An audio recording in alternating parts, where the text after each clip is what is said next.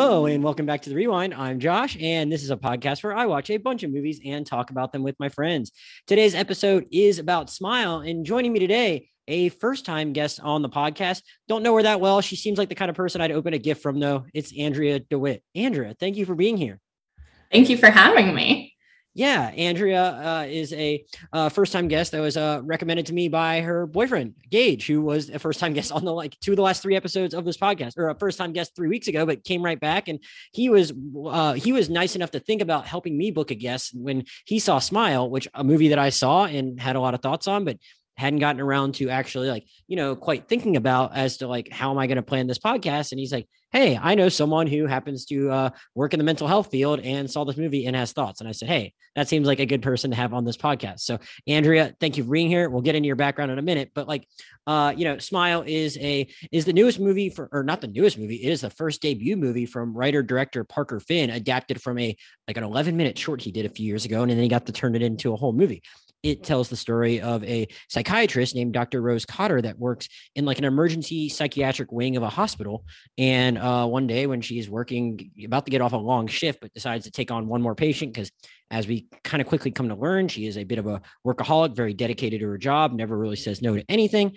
A PhD student who is very, very shaken uh, uh, comes into her care. And this woman, her name is Laura, she is claiming to be someone that is seeing some kind of presence that is uh, manifesting itself in people who are smiling at her and acting in a really disturbed way and haunting her. And all of a sudden, she seems to have some kind of panic attack. And when Rose tries to call for help, she turns around. Laura is smiling and uh, all of a sudden slits her own throat. And going forward from that point, Rose seems to uh, all of a sudden maybe start seeing the same kind of things that Laura was seeing and is trying to, and it is affecting her day to day life and her job and her personal life. And as she is going to different people for help, it is a very, very kind of precarious process for her because she is talking to a lot of people that are pretty well versed in the mental health field and are obviously a little hesitant to take everything she says 100% at face value because there might be some kind of clinical explanation for this, especially as we come to learn that Rose has a bit of a traumatic past that included uh, witnessing her mom commit suicide at a young age. Andrea, I guess where I want to first start by asking you is, um, I, have talked to I've talked to Gage a lot now, so I know he's like a big horror film person. I'm wondering, is that a passion you share, or do you have a maybe a, a more specific taste in horror films, whereas this one kind of attracted you just because you knew a little bit of uh, hey, what it was, what it was about, or did you go in blind? Which I think is something that like a lot of these horror movies that have been coming out this year, like might be better to go in blind. We talked about Barbarian a couple weeks ago. I think that I don't know if you saw that one. That's one that was probably really good to like not know anything about going in. So I'm wondering what exactly is your kind of your your typical preference in horror movie, and what was the what was the kind of the hook to get you in the door for a Smile? Yeah, so um, I'm a big horror fan as well, just like Gage. That's definitely mm-hmm. something that we have in common. Um, like our dog's name is the Babadook. Like we're oh, wow. very, we're very into horror movies in okay. this house. Um, and I I love all types of horror movies. I love campy old slashers. I love psychological thrillers. I love a lot of people I've been seeing are calling this movie like, you know, cheap for relying too heavily on jump scares and typically mm. like that is a criticism that gets leveled at horror movies that use jump scares, but I think that's part of the genre and yeah. uh, and I love it. I love all kinds. If I had to pick a favorite, I think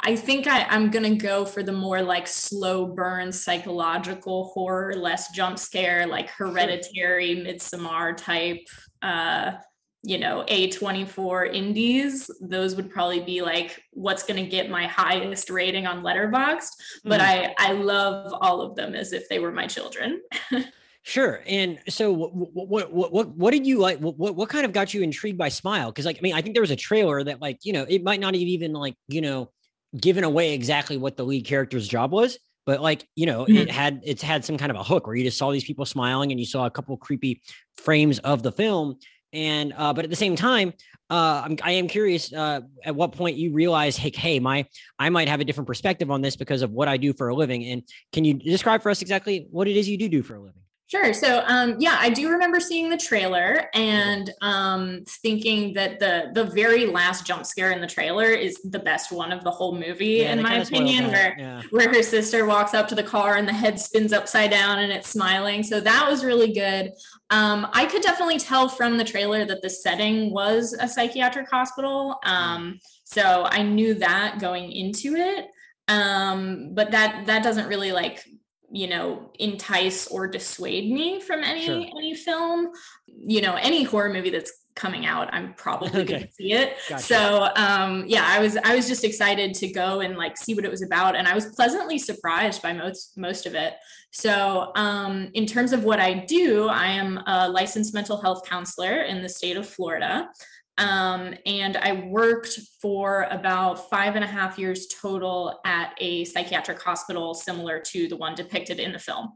Oh. So well, yeah. so, so, so knowing that, I'm curious. Like you said, the I mean, I, I think you you kind of commented the movie was mostly successful, though I'm sure you had some criticisms too. So I'm wondering, uh, as someone that is kind of this close to some of the subject matter in this, like overall, I mean, uh, and you can take this question wherever you want it to, but I'm wondering, like, how do you think it ultimately did in choosing to like kind of handle this fairly delicate subject matter as a jumping off point for a horror movie? I think it is more successful in that realm than a lot of other movies. So, like, one that comes to mind is Split. Um, oh, yeah that was particularly egregious uh, depiction of a mental health condition um, in a horror movie. This did not. I, I, I, love Split. Now I think I'm gonna like all of a sudden you're gonna make you're gonna make me hate it whenever I go back and watch it. No, I am sorry. Much, and then I was like greatly disappointed by Glass, though. You know.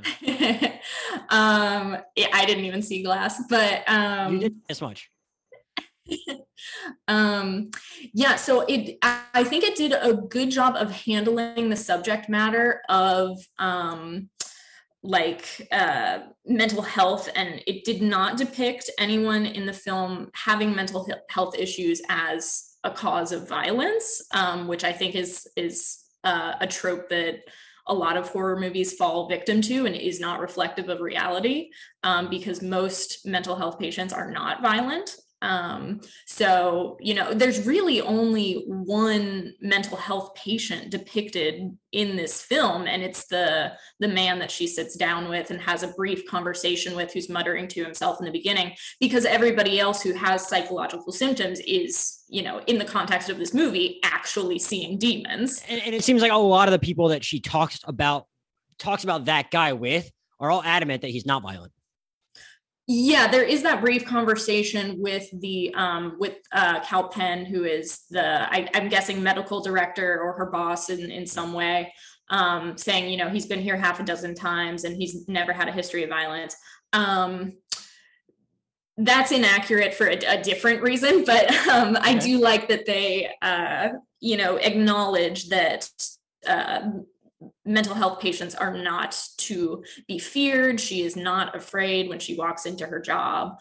Um, and you know i think it it handles i just, i think it did an overall a pretty good job of of addressing trauma and what different reactions to it can look like. Most of where what it gets wrong is um, in terms of the mental health system itself and who works within it and what their roles are within it um, and it gets certain things, things that are things that are probably only going to bother someone that know as much as you. Exactly, exactly. I think they're going to sound nitpicky to everybody else, but I see it and I think you know that would never happen. well, okay. Well, I mean, I, I want want you at least pick a couple of those nits right now. Was it simply a matter of like the the the the process by which the these patients the the intake of these patients or uh the parts of the hospital they would have been admitted to? Like what what kind of like threw you for a loop? I guess the two biggest things is they one they conflate psychiatry and therapy. Mm-hmm. um, so rose is an md she's a doctor. And i noticed in the in the scene where she goes back into the hospital and it's the dream sequence and she's stabbing the patient on her badge that she swipes to get in it says md so anyone who's an md and specializes in psychiatric disorders is a psychiatrist Right. And their job within the mental health system is to provide medication management to patients, not therapy. So, um, you know, I think a lot of like lay people who are not in the mental health field use psychiatrist, psychologist, and therapist interchangeably, but they're all very different professions. So, like I said, a psychiatrist is someone with an MD who does medication management. A psychologist is someone with a PhD or a PsyD who primarily does research. And a therapist is someone like myself who has a master's degree uh, and is licensed in their state to provide therapeutic services. So the MD would not necessarily be called in to like have that discussion like she does in the opening scene. Oh, absolutely not. Oh, okay. No, no. The, your psychiatrist, you're going to see in in an acute setting like that, psychiatrists see patients for about five minutes. Yeah. You are not getting any kind of individualized therapy when you're on an acute psychiatric unit. Like honestly, like that seems how that seems how it is with most MDs whenever I have to go to the doctor. But uh, that's true. uh, but but okay, so that that's that's an interesting note. But like, how about just the way that this movie handles like how you talk to people that are going through it like that?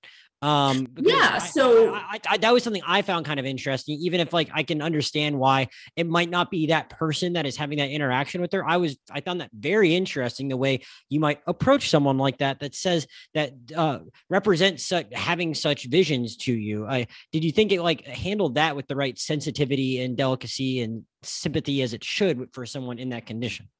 Absolutely. Yeah. So what she says to to Laura in that scene is very therapeutic. So she's reflecting back her feelings of fear and she's validating them without um affirming her delusion, right? Or, or, or being dismissive. Right, exactly. Or being dismissive. So she, you know, she says, I know what you're feeling feels very real to you. Um, so she's validating the feeling that she's going through while still maintaining that it's not reality and telling her she is in a safe place and you know they can talk about what it is that's bothering her. So her her interactions are very much how a therapist should approach a patient in in that situation. Gotcha. So like after so I'm curious then because like I mean I think you you kind of saw, like you said, you, you'd seen the trailer for the movie. You kind of see this one interesting opening scene that decides to go with, where like might be a few medical things you can nitpick with, but you're like, oh, this is kind of interesting. I'm watching a horror movie that like at least seems to get something about how you you know handle mentally ill patients with this component to it. But then we start seeing like uh we start seeing Rose start to go through it, and with, with some pretty, uh, I, would say, pretty effectively creepy scenes at her house involving her, involving her fiance, uh, with, with, which her fiance is perfectly present for. He's played by Jesse T. Usher, who people might know from The Boys or Survivor's Remorse. But like at the same time, I think you you probably are more of a horror fan than I am, and you probably have more reference points for the kind of movies that this one might have ultimately come to resemble a little bit. So I'm wondering, as you're seeing that first scene, what are you kind of thinking as you saw the movie develop? Did you were you able to kind of like predict where it was going, or did you kind of have a fun time like trying to like parse it? Um, I think I knew where it was going mostly based on the trailer. You know, mm-hmm. like we know based on that first scene that she is going to that mm-hmm. you know where that interaction is going because we see it in the trailer we know that that patient laura is going to die and then uh, Rose is going to start seeing people smile. So I, I figured that it was going to go on. Um, going to be one of the, one of the pass it on genre. Right. I, I knew that, yeah, it was going to start happening to Rose. And then she was going to, you know, go down this path to figure out what was happening with her. But beyond that, I didn't, you know, it, it took some turns that I did not expect. So right. So like even if you could see where it was going to a certain extent, as so something you hinted out earlier that I definitely want to talk about was for any per- level of predictability, it still seems like throughout it had a level of unpredictability and was pretty effective in the jump scares. Uh, yes. that it that it generated. And I'm wondering, what do you think allowed it to be so successful with that? Because I, I found it to be very successful for me in so much as like these are just this movies that rely so heavily on jump scares are the kind of things that like I'm just like historically not a fan of. And not even like, oh, I'm too much of a scaredy cat, but just like, oh, it's it just doesn't really get me off in that way that I think it might for some horror fans. And I think a big reason why maybe it worked with me is because I'm do- doing a better job of like starting to go see these movies with the right crowds. And mm. I, I'm not. I, I feel like I might have read something in. I don't know if it was Gage's Letterboxd review or Daniel's or if, um, uh, I, I don't know if you guys saw it with like a rowdy crowd or something. That was. Oh, we did. Good. It was awful. It was the worst. right and which is funny i and I, I think i talked about this with them a little bit maybe on the pearl podcast where like i had a similar experience um the first time i saw x i had to go see x again even before i did my podcast on it because it was just the worst a bunch of teens mm-hmm. and uh but like so but i feel like if you go see a movie like this with the right crowd even if there's someone like providing like running commentary if they're a, if they're a sophisticated if they're a sophisticated enough moviegoer to do their talking at a point where it's like not gonna like take away from like what you should be hearing it can be a lot of fun and I think, or just if everyone's kind of on the same page as having the right kind of reactions to certain moments, or even some parts of this movie are honestly kind of darkly funny. And I was like, you know, I was kind of on the same page as my crowd. So it's like when everyone has the same reaction to like a jump scare moment, I feel like that's almost going to make it work for you in a more fun way as a theater experience in addition to like whatever kind of technical level uh, you can appreciate it on. But I'm, I'm I'm imagining you had some ways in which you were pretty impressed with the filmmaking because it seemed like you guys had some level of disdain for your fellow audience members. yeah, that's true. Um, I think in terms of jump scares, I think you just got to take it for what it's worth and like mm-hmm. be willing to go on that ride. Um, like I love the feeling of like dread and butterflies that bubble up in my stomach, um, like waiting for that jump mm. scare. I think that's part Ugh. of the fun. I love like, you know, burrowing my face in Gage's shoulder, like not being able to look. I think that's successful filmmaking. I don't think that's cheap. You have to mm-hmm. create an atmosphere in order to achieve that effect. So I do think this movie was successful in doing that. And I am bitter towards the teenagers who were being jokesters in front of me. But you know, we were all. I, I, I, I do think it's funny to hear you say like you can appreciate like a horror movie for that, even when it makes you like that uncomfortable. How you can like that experience? Because just last night I talked with our friend Elijah about Blonde on the, the, newest Netflix mm. movie on Marilyn Monroe. And it's I kind of a horror movie in its own right in certain ways. But like there are just like a lot of moments in that where Elijah talked at length about how like yeah, that moment is going to make me feel really bad, but I can also really love that moment. Um, mm-hmm. so it's kind of funny, like a a, a, a, a biopic that's, uh, albeit an untraditional one, like Blonde, can like you know generate similar moments to like a horror movie like Smile, where it's like, hey, like this, this, this thing might make me feel really really uncomfortable, but I also kind of like that at the same time. So I'm, I, I think the movie like did a pretty good job of that, especially like where um you know they there, there like there, there, there's a lot of I, I I really liked its patience. I think was one thing as I was thinking about the movie a lot, where it's like you know maybe sometimes what bothers me is like it's it just it might jump from jump scare to jump scare too much mm-hmm. such that it might actually kind of lose its impact and like here it's like at certain moments where it almost like lulls you to sleep and then jumps out at the right time which i guess is the goal of any jump scare it just felt like this movie had a very good sense of how to do that you know at a mm-hmm. moment where it's like especially like the first i think one of the first big ones is when she's just like uh she's just like editing the audio from like her uh from the first visit and all of a mm-hmm. sudden, like the, the first big one of those happens when she's just sitting there editing audio, such a mundane thing, something I spend so many hours of my time doing for this very enterprise. And it's like for something like I think I think I was just like kind of locked into like her doing something that like I've, I I spent a bunch of time doing myself, and I'm I'm never having to really worry about anything that scary while I'm doing that. It it just like lulled me to sleep such that like I I lost my shit at that moment more so than I ever almost ever do at movies like that. And I think I mean I think there's a lot of ways certainly in which they move the camera, they use the they use the background in effective ways where they might just drop someone in there, drop something in there at a second where it's like you see whatever that person is in the background that might be one of the people that's become possessed it might not we don't know they do a yeah. lot of stuff like that but I, the thing i first and foremost found myself really impressed with was how it like it, it, it, picked the right moments to actually have the person jump out when you just you know just weren't ready which is i think a very basic thing but uh i think i think that uh i think that parker finn did a very good job with that yeah, it's almost like the concept of negative space in like a physical art form, you know, like you need yeah. the negative space in order to like appreciate whatever it is that's in the foreground or whatever mm-hmm. um, you know, thing is being depicted. Mm-hmm. Um, so in a movie like where you get those um like moments of peace between the jump scares are mm-hmm. are necessary in order for that that tension to be there. And i think they do a good job of of pacing that throughout. Like i was never bored i was never sitting but i was never relaxed either. So um yeah, i think but, that's i think that's good. But I, but yeah and after the first scene with laura like they wait a long time before before they even get there and I that's guess even more so than like how they pace them out between the scares once they start happening. I think that's that time is like the most important thing. Like I, I in I, I really enjoy that in any horror movie where it's like it doesn't feel like it's in a, in a particular rush to get there. Like it kind of yeah, this one kind of shows you what those stakes are and maybe what you can expect at some point. But like I think it makes it all the more effective when it just like takes the time to build that world such you kind of know what is ultimately at stake. And like her, her her life is not even perfect from the start, as we come to learn based on her background and what she's lived with for so long, her strained relationship with her sister, and just that she works way too damn much.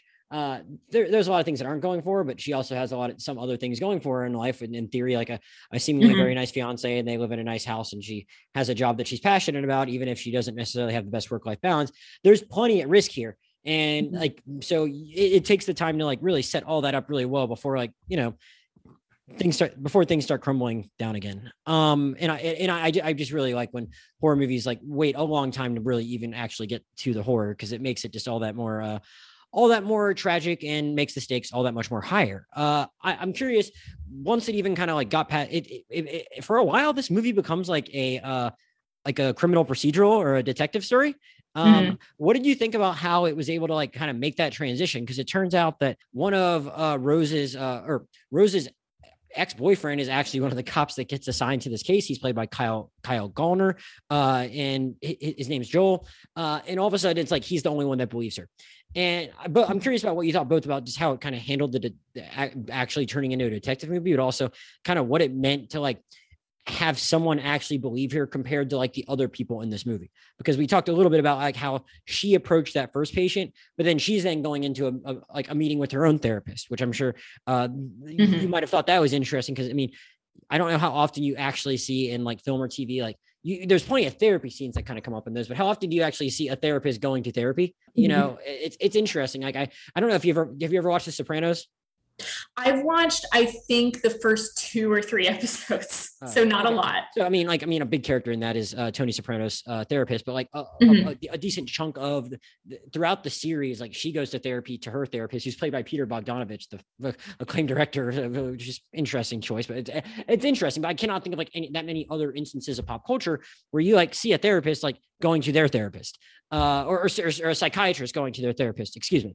Uh, and I, so I, I, I thought it was actually kind of interesting to be like, well, she's only going to like, how are these mental health professionals going to like really react to like seeing her all of a sudden describing all this crazy stuff that like she had already kind of reported back about this first person, but then she's going to end up like going to like finding refuge in this ex who's like the only person that would even entertain it and then they they uncover this massive thing. Like what do you think about how the movie kind of balanced like showing how to kind of like react to someone that starts uh, claiming to see things but also like having that person like actually kind of have to navigate the world while dealing with that at the same time which is really what takes up the the, the second the, the middle third of this movie Gosh, that's a great question. I think there's multiple things to address within that yeah. question. Yeah, so it was, it was um, a broad question. Tackle it however in, you choose in terms of um like what it means for Joel to be the only one who believed her. I really liked that because I like complex character relationships. I like the idea of her ex being more um, open to believing her than just like the nice little neat, oh, her fiance believes her, he's the only one, whatever. Um, I, I, like it. I think it. I think a lot of times we're also claimed to like not expect much from cops in these movies, and I, I don't, I, I, don't, I don't, I don't often expect much from cops in real life either. So it's yeah. almost like it's, it was almost very surprising to like have the cop just not be the the dolt, you know?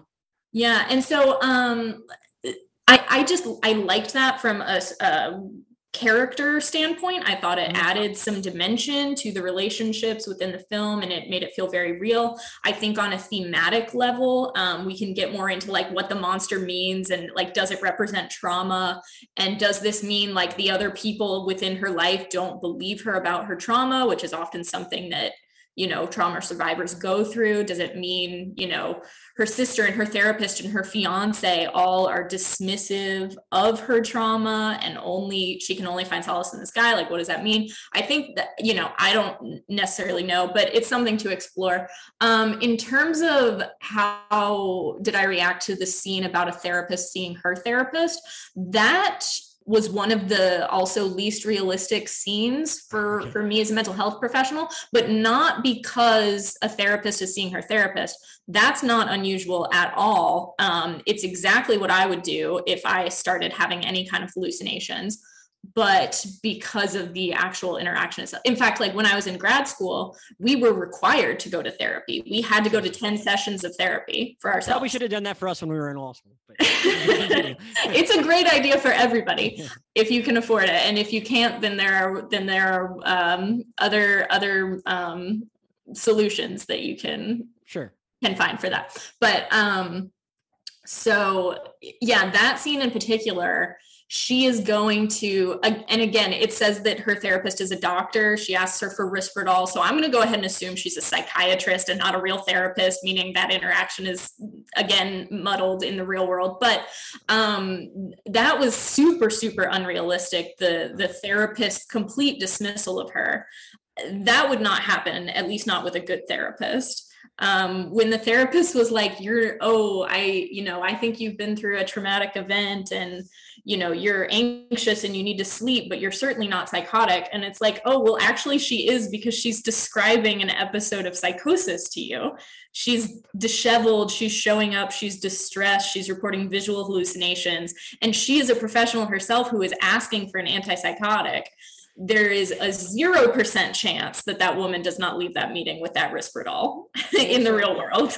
Well, well also like, um, it, it also like, I mean, it was also just like, after we didn't really talk much about the birthday party scene, but she's out of the hospital so mm-hmm. fast after that.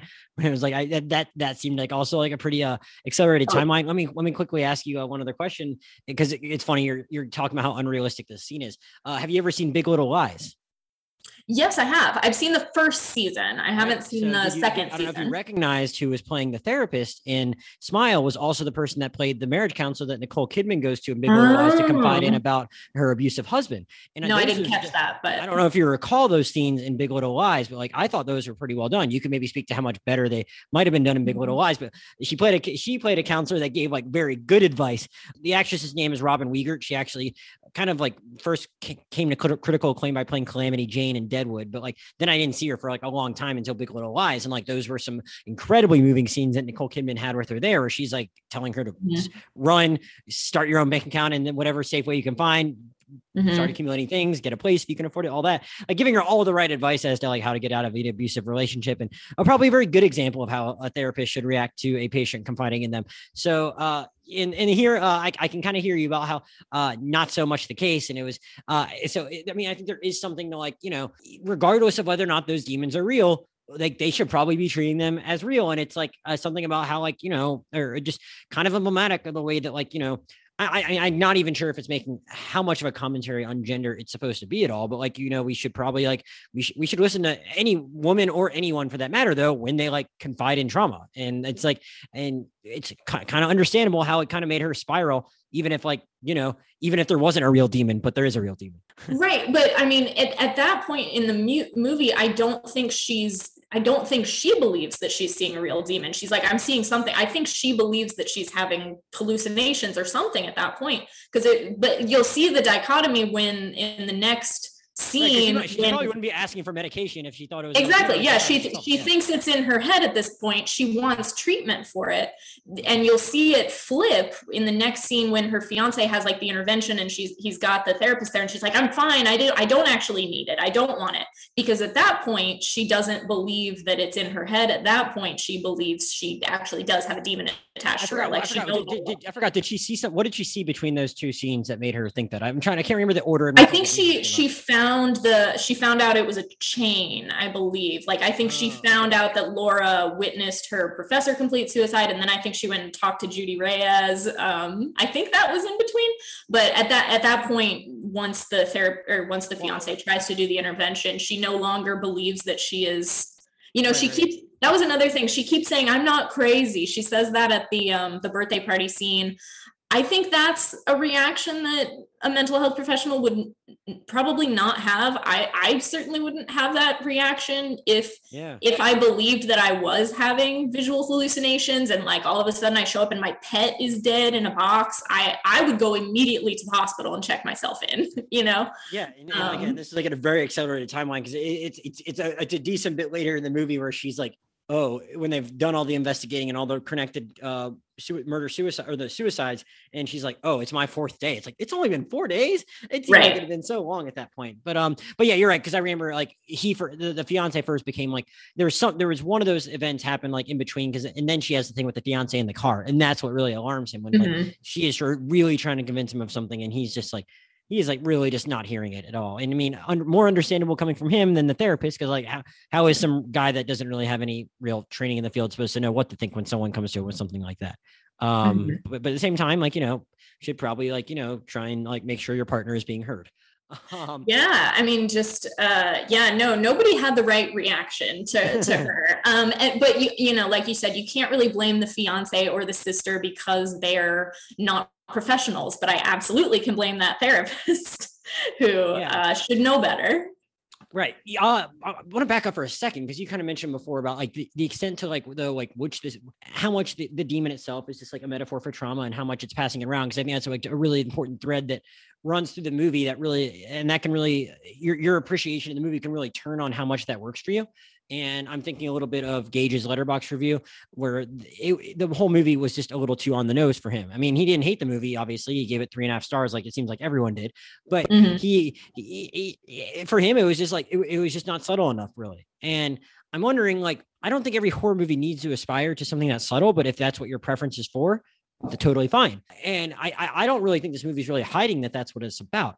I'm wondering, like, h- how did that strike you in the moment? Because, like, yeah, I think it is pretty obvious, pretty on the nose that it's trying to be a movie about trauma, and uh, at the same time, like, you know, like we like we've already discussed, a lot of people don't really handle it that well, and I think there's something to be said for like how you know, yes, the demon is real, but like I think if trauma doesn't really necessarily go address that well, um hell it's it's it's going to spiral and i mean there's a separate discussion to be had about the very ending of this movie and if that if it really like builds to what it should build to but i'm wondering like as you're watching this especially as someone coming at it from your perspective are you like I, I i get it it feels like they're just beating a dead horse at this point or did you like actually find yourself uh, appreciating the way it like actually showed how trauma can be you know uh, one how it can be generational two how it can be uh, how, how it can fester if it's not addressed yeah, I did really love how they addressed um, that trauma can be generational. My favorite scene, I think, in this movie is with the two sisters on the porch,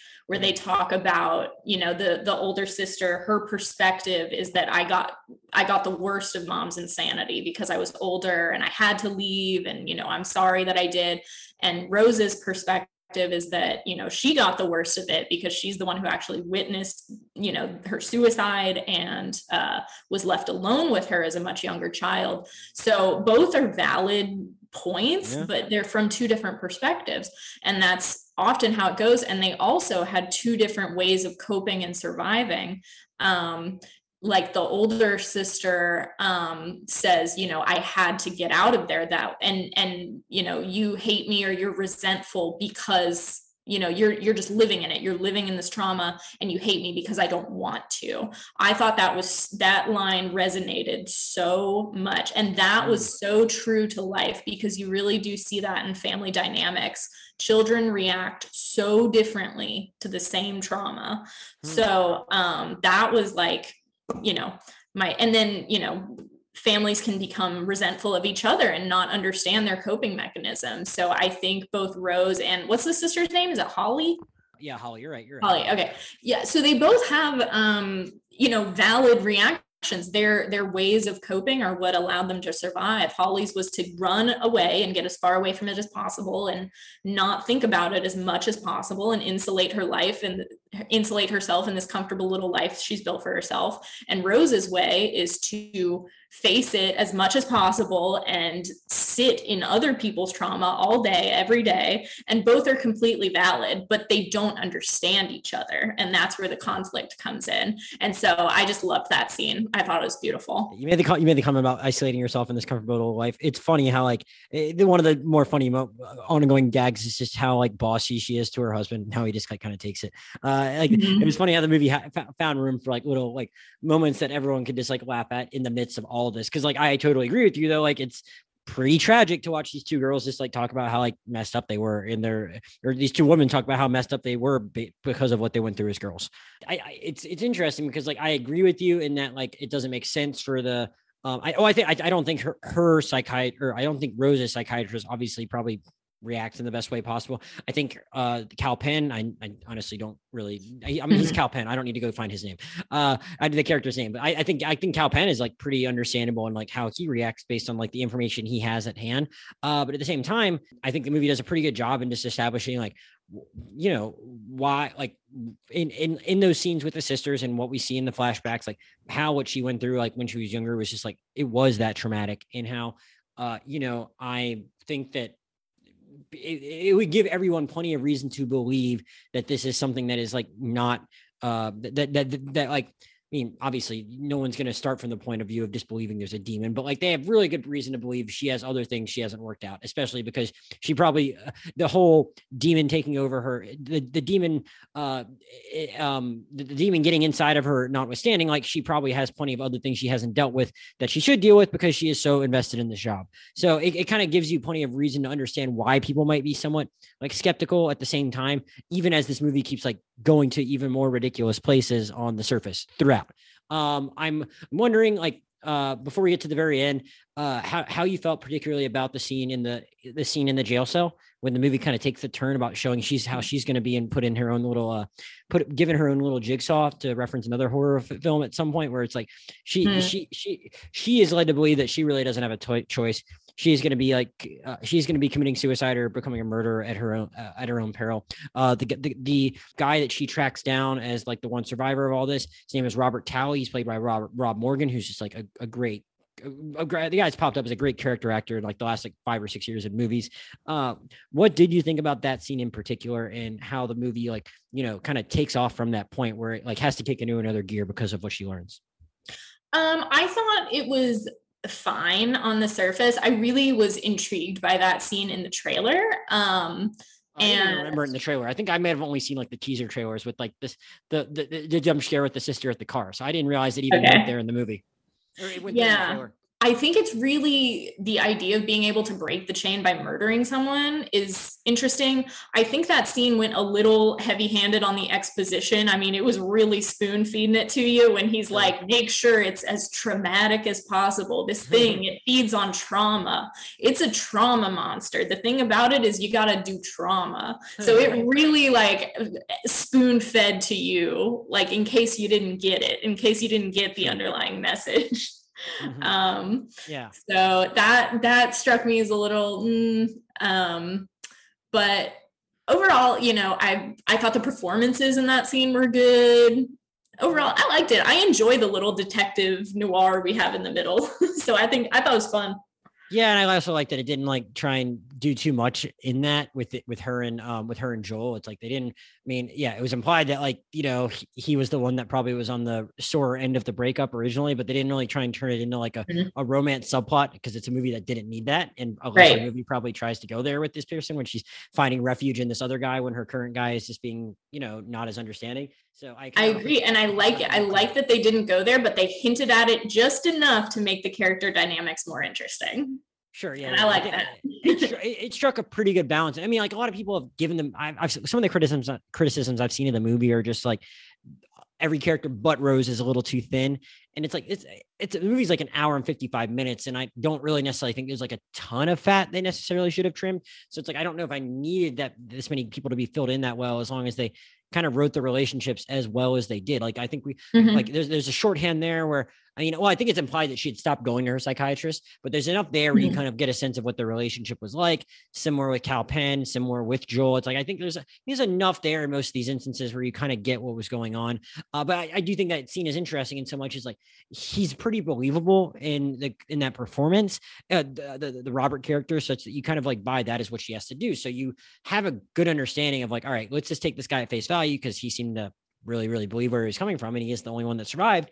Uh, she's gonna need to do this, and what we see then see her kind of run off to the child at home. We heard we saw reference earlier in the movie, and I think this kind of gets to where it kind of goes at the beginning, where it's like she has had these stakes and these choices laid out for her all that clearly because of that scene. And it's like, all right, well, what is she to do about it? And I think that kind of gets us to like the end of the movie, which I mean, you know, I wanted to, I, I, I'll tell you, when, when I saw it in theaters, Andrea, I was like, I that I was almost more taken with the end of this movie than like anything. And I was like, mm-hmm. it to me, it like I, I, really respected the fact that like to me it had the and again this part this might be part my fault for not seeing enough horror movies in my past but i was like oh i really respect that this movie decides and again uh honestly, I think we can almost, I, I might just like drop another spoiler. I'm going to spoil the ending right now, but like, I mean, I guess I, we didn't technically do it earlier. I might just pick a random spot and say, stop listening at this point. I, I, I, sometimes put like spoiler warnings in the, in the episode descriptions, but I didn't, I forgot yeah. to say at the beginning, like, Hey, we're not doing it at all, but I think people can listen to a good chunk of this and decide if they want to see it. But anyway, at the end, I was like, I really respected the end of this movie because it like it, I I, I kind of liked it in almost a way let the bad guy win because I'm just assuming the whole time she's the final girl, mm-hmm. she's going to survive, she's going to beat it. And I was like, okay, I respected it, had the balls to go there and maybe not give the audience that level of satisfaction.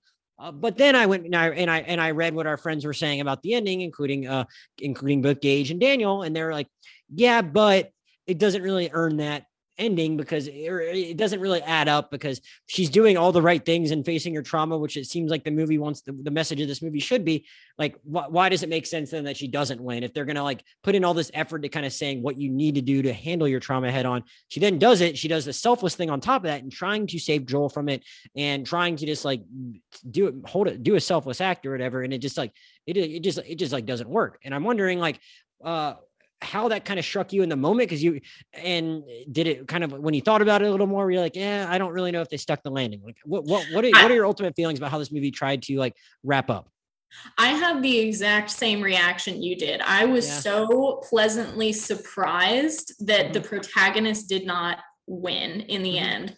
I was saying this to Gage after we saw Barbarian. I was like, I, you know, I love all these movies about, you know, serial killers and, and everything. All these horror movies are great. And, you know, inevitably at, at in the type of movie that Barbarian is, the protagonist is going to find some kind of clue that they're not the only girl, right? They're going to mm-hmm. find remnants of somebody else. Like she sees the bloody handprint on the wall, you know, the tapes with other girls' names on them. Like in Silence of the Lambs, there's that famous scene where she's down in the well and she sees like the claw marks on it. So she knows someone's been kept here before. And I'm like, I want a story about the girl who who died in the well. You know, I want a story about the girl who wow, no solidarity with your fellow mental health professional. Hey, to eat it. I just I want a story about you know if there's so many like in Barbarian you see so many women's names on those tapes mm-hmm. if there's so many like I want to see one of those stories where like all the odds are stacked against them and the odds are right you know i'm i'm a little tired of the final girl trope yeah. where um like you know it's it's the end piece of the chain that like the protagonist always you know they do their research and they find out what they have to do to break the curse or defeat the evil or do whatever and then they do it and they and they win and it's nice and wrapped up in a little bow um so i like that this broke that formula um, on the surface level. But I do agree with Gage and Daniel that it does muddle the thematic waters. Yeah. Um, because if the monster does indeed represent trauma like pu- like it is trauma personified then i agree that muddles the message of the film because she is you know like the most well equipped person to face her trauma and she does it. And like I, I agree like is like the message of the film should not be you can never overcome your trauma because that's not true.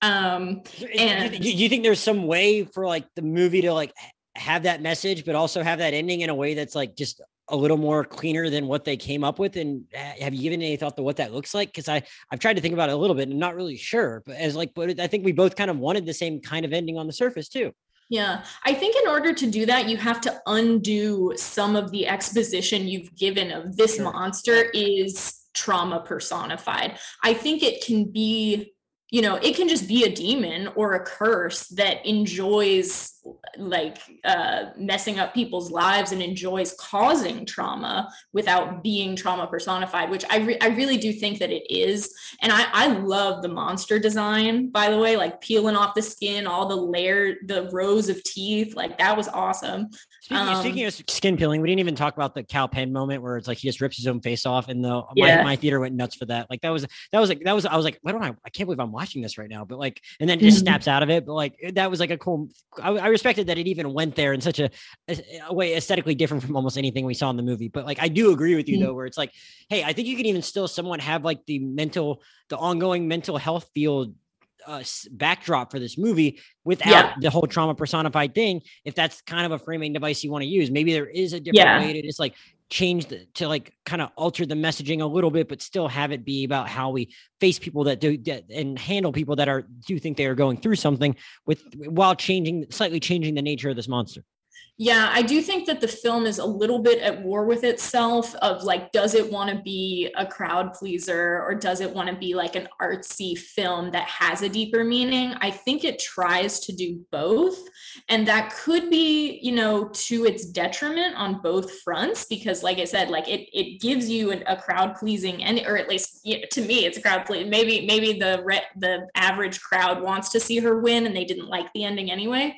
But um you know you you can tell one story on the surface but if you're going to do a deeper thematic meaning then i think those do have to meld together and i don't think it achieves that.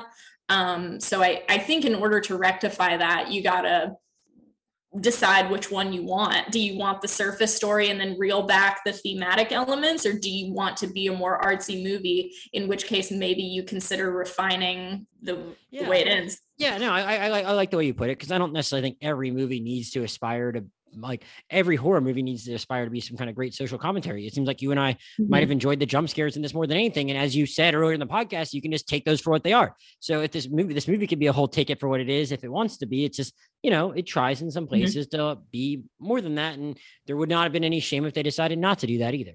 Um, yeah. And I, I, agree with you. I think the mental health field can be a backdrop. It can just be the setting in which this movie takes place. It doesn't have to be the themes and the motifs as well. Um, so, would that have lessened the movie if they reeled that back? Maybe. Would it make it more cohesive thematically? Maybe. I, I, don't know. Either way, I'm pretty happy with it. I thought it was a pretty good time. well, well, I'm glad we can still come down on uh, recommending it to the listeners and um, letting them know, like, hey, there's, yeah, it might be some stuff to nitpick with it, but as long as you try and, and by the time people listen to this, it'll have been out for a little over two weeks, I think. But like, I mean, it's, it's at that mm-hmm. point, like, hopefully you can still find a crowd to go see it with, or at least multiple friends. Like, I, I'm a pretty big like go to the movies by myself. I mean, I have a lot of friends I do go to the movies with, but like, I, I like going by myself often. But like, I think this is one you should just try and go see with friends because you're gonna get more out of it that way, even if you have similar uh, critiques to what Andrew and I already covered. Uh, Andrea, I know you're, you're, you're up against a little bit of a clock, but I want to see is there anything else in the, any other points in the movie we didn't talk about yet that you wanted to touch on that I forgot to uh, ask you about?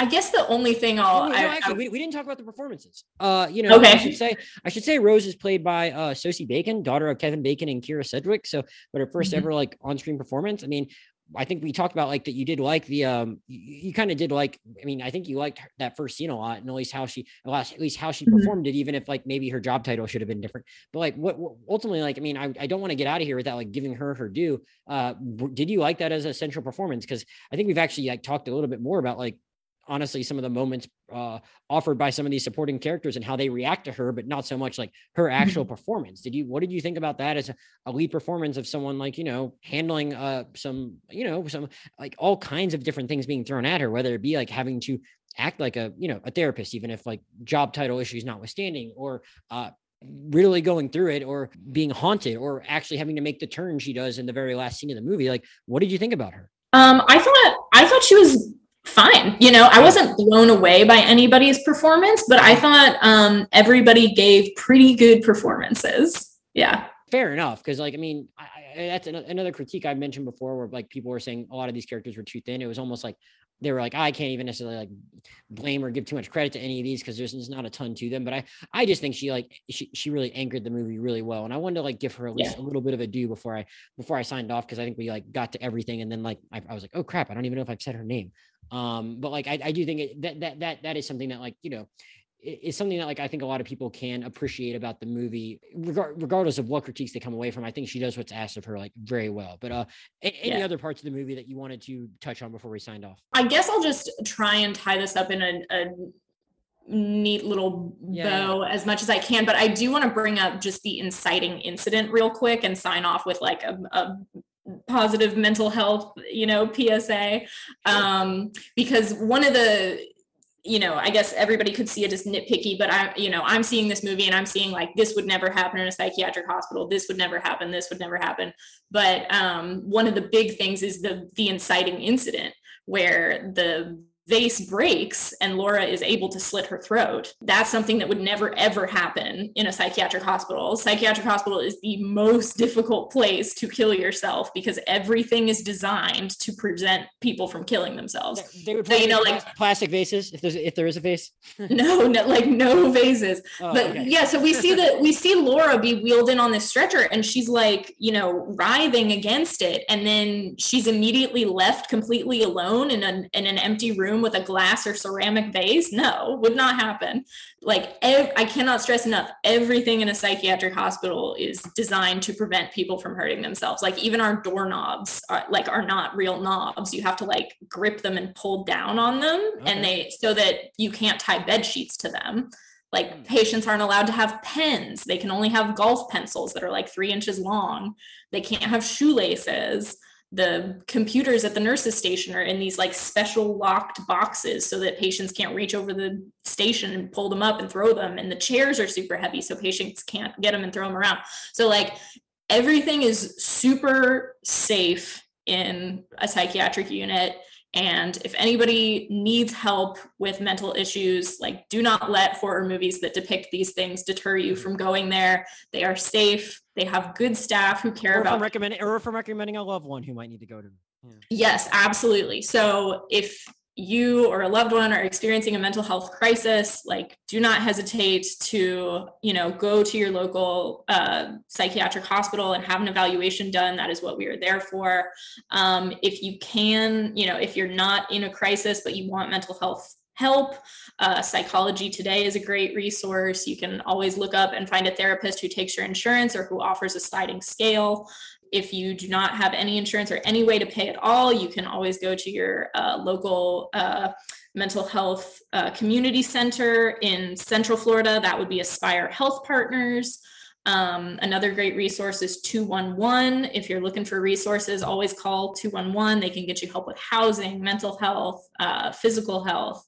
Um, so, yeah, I just wanted to end on that kind of message. Well, I mean, if if if you've listened to the end of any of our other podcasts, we sometimes actually let people plug things or make like social, like whether it be pop culture recommendations, personal things, whatever. sometimes it, it is more along the lines of what you just did. So I, am just gonna let you know, like you know, like we just uh, these couple episodes I had Gage on for, like I was like, hey, anything else you've been watching recently? Like we sometimes just do that kind of thing. I wasn't even gonna make a really like a, a pop culture recommendation today because I'm just like in the midst of like recording a bunch of podcasts and haven't even watched anything recently. But if there's anything else you want to plug, pop culture wise, personal social media wise, or or or, or that's all you really got to say, you're fine to leave it at that. But that's kind of how we normally wrap up the episode. So is there anything else you want to personally plug or direct people to beyond the resources you just did?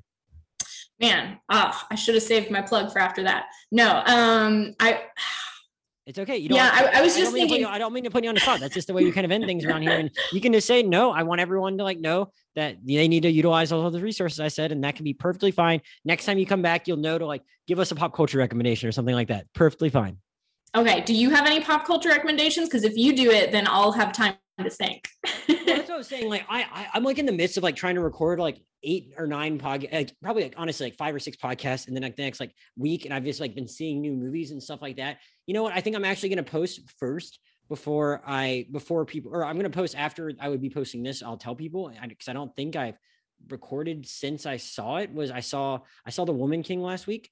And mm-hmm. I uh, and, and, I really enjoyed it. But like I, ha- I'm going to be doing a podcast on it with our friend Mo and another friend of his who's going to be another first time guest. And like I, I don't know how they felt about it. And I, I, there's been a lot of controversy about it, but like I found, you know, it stars Viola Davis and Lashana Lynch and John Boyega and uh, so, some, some other newer faces, but it's like, you know, it follows this, uh, the, the follows this, uh, this tribe of, uh, uh, this, this African nation back in like the 1820s. That is honestly some of the controversies about how they re- interacted with the slave trade, but also like how this within this mm-hmm. nation, like they're led by this group of women warriors who, you know, they, they are responsible for defending them and they're having to fight off fellow uh, fellow intr- intruders from you know trying to raid their whole entire community for their own slave trade. And I, I, mean, it's a very, very well done movie with some great performances, though it's not without some controversy, which if you follow like, you know, online film discussions and online uh, coverage of movies, like you're going to ultimately like kind of be privy to that. And I think it's going to be a really interesting conversation when we talk about it. And regardless of like how the movie kind of handles some of these historical possible inaccuracies, things they had to spin, uh, with respect to like what this nation stood for, I think there is like plenty to gain out of the movie, regardless if you can enjoy it and just accept the fact that like some of sometimes these things are going to change certain facts. And it seems it's it's it's really cool that a movie like that got made and is doing really well financially and has some like really great action and great performances if nothing else. And I think we're to have a discussion on the podcast where we're to get into like, hey, just how problematic is some of this stuff. So I think it's worth like at least seeing and kind of like interrogating that for yourself afterward. And uh, it seems like a lot of people are really responding to that movie. So I would recommend The Woman King. But now that I've kind of rambled for about two minutes, have you watched any other TV or movies recently that you want to tell people to check out? Man, um, not really movie or TVs. Um, or book. I guess another another podcast that I'm I'm super into. Last podcast on the left. So if you're listening to this for the horror element, uh, my favorite um, horror type macabre podcast to listen to His Last Podcast on the Left. They do an incredible uh, job researching, doing super uh, detailed um, explorations into macabre topics. So that is always a fun one to check out. Cool. Very cool recommendation. Yeah, I, I, mean, I think I've heard someone mention that recently, but like not actually as a podcast they liked, but like didn't elaborate at all what it was about. So I just assumed it was a politics podcast. And like, oh no, no, no, no! It's yeah. so so good. So their their most recent series they just did was on Fred and Rose West, who were a pair of serial killers um, which was that that one's a little heavy to be your first one. But I think the series they did prior to that was on the Salem witch trials, and that was like a five-parter. So it's like five hours of content breaking down the Salem witch trials. It was is very good if you're if you're into that kind of thing. Yeah, well, that, that, that, I mean that's a great recommendation. I don't think I mean I don't think people plug podcasts on here enough because there's plenty of them out there, something for everyone. Uh, but I, I I really appreciate that. Um, Andrea, thank you so much for doing this. I greatly yeah. appreciate you lending us your expertise. It was great talking about this with someone that like could you know lend insight into what the backdrop for this movie was. Uh, I, I hope, hope hope we'll find something else for you to come back for in the future. Uh, you know, for for anyone who uh, again for anyone I uh, who's made it this far, you've probably already seen the movie, but like definitely, you know, it's something I, I want. I definitely think people should support. and They should go out and and watch. So recommend that your friends do it, and then uh, tell them to come listen to us. Uh, as usual, I want to thank everyone for listening. If you want to give any feedback, the podcast Twitter is at Rewind Movie Pod. Podcast email is the Rewind Movie Pod at gmail.com. As usual on Twitter, I'm Josh Jurnovoy, J O S H J U R N O V O Y. Same thing on Letterboxd. Oh, you have a Letterboxd, right? You want to plug that? I do. Yeah. God, I don't even know what my Letterboxd handle is. I think it's Amdia. A M. It was something like that. I remember being confused. I, I, came upon it, but I'm like, wait, there's no M. She's not Amber. She's Andrea. I don't know what that it's Amdia. Yeah. Well, my that that's my nickname that I use in any video games. Um, because when I was in college, my yeah, A- friends, look at it now. yeah, my group of friends, we would all use like slightly messed up versions of our names. So that was the name that my my friend gave me was Amdia, and it's just stuck. There you go. So Andrea can be found on Letterboxd at Amdea A M D E A. Uh, coming up next on the podcast, uh, we got a lot of stuff. I'm in the works that I'm trying to schedule, but I'm guessing at some point after this, I'll be uh, posting a podcast on uh, on um, on Bros, uh, probably one on the Woman King, like I mentioned before. Um, maybe something on uh, Halloween Ends, maybe something on Lyle Lyle Crocodile. There's like a lot of stuff I'm trying to squeeze in before I go on my long uh, planned vacation. So plenty of stuff coming up in the next few weeks. Just can't say what the order of it is going to be, but that's that's about all for today. I want to thank Andrea again for joining me. I want to thank all of you for listening, and we'll see you next time.